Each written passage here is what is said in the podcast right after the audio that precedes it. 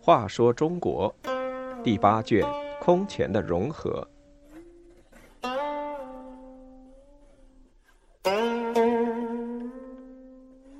一百零五，宇文护杀二弟。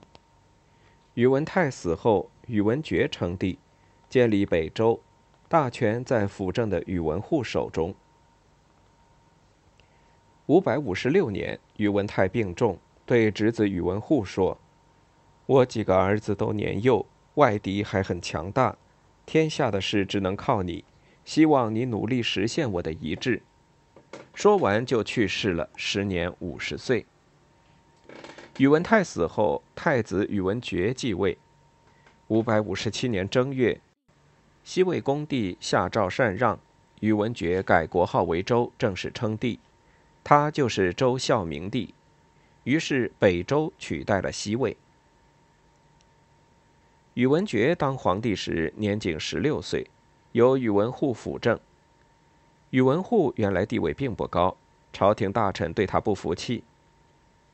宇文护问大司寇于景有什么办法，于景说：“我早先承蒙先公知遇之恩，情同骨肉。今日之事，我定以死维护国家稳定。以后决定方针大计，你切勿退让。”第一天，群臣齐集。于景说：“现在皇上年幼，中山公是先公亲侄，受故托重任，军国大事理应由他决定。”说时神态严肃，声音响亮，大家都很震惊。原先于景的地位与宇文泰是平起平坐的，大家再也不敢不尊重宇文护。北周的局面逐渐安定下来。赵贵、独孤信都是与宇文泰一起打天下的大臣。他们见宇文护从大司马晋封晋公，心中样样不乐。赵贵想谋杀宇文护，被独孤信阻止。这事被开府仪同三司宇文胜告发。不久，赵贵入朝时，宇文护就逮捕了他，把他杀了，同时免去了独孤信的官。因为独孤信名望很高。宇文护不便太明显的杀他，一个月以后才逼他自杀。宇文觉是宇文泰的第三个儿子，因母亲是皇后袁氏，所以是嫡子。宇文觉虽然年轻，却性格刚强，对宇文护控制朝政也很不满。他身旁的官员李直和孙恒过去都掌握大权。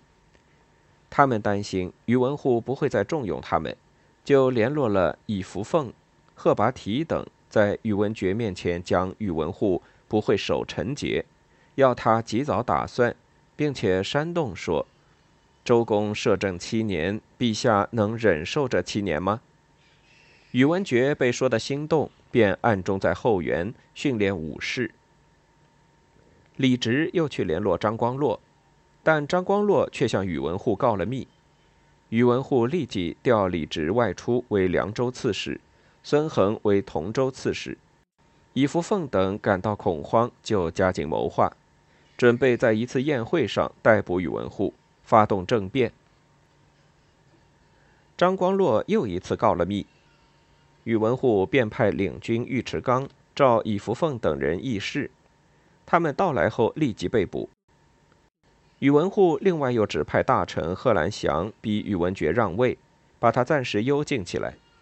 接着召开公卿会议，宣布此事。宇文觉被废为略阳公，另立宇文毓为帝，即周明帝。凡是参与策划政变的人，一律处死。一个多月后，又把略阳公杀了。王皇后被送去当了尼姑。五百五十九年正月。宇文护上表归政，但他始终把军权牢牢掌握在手中。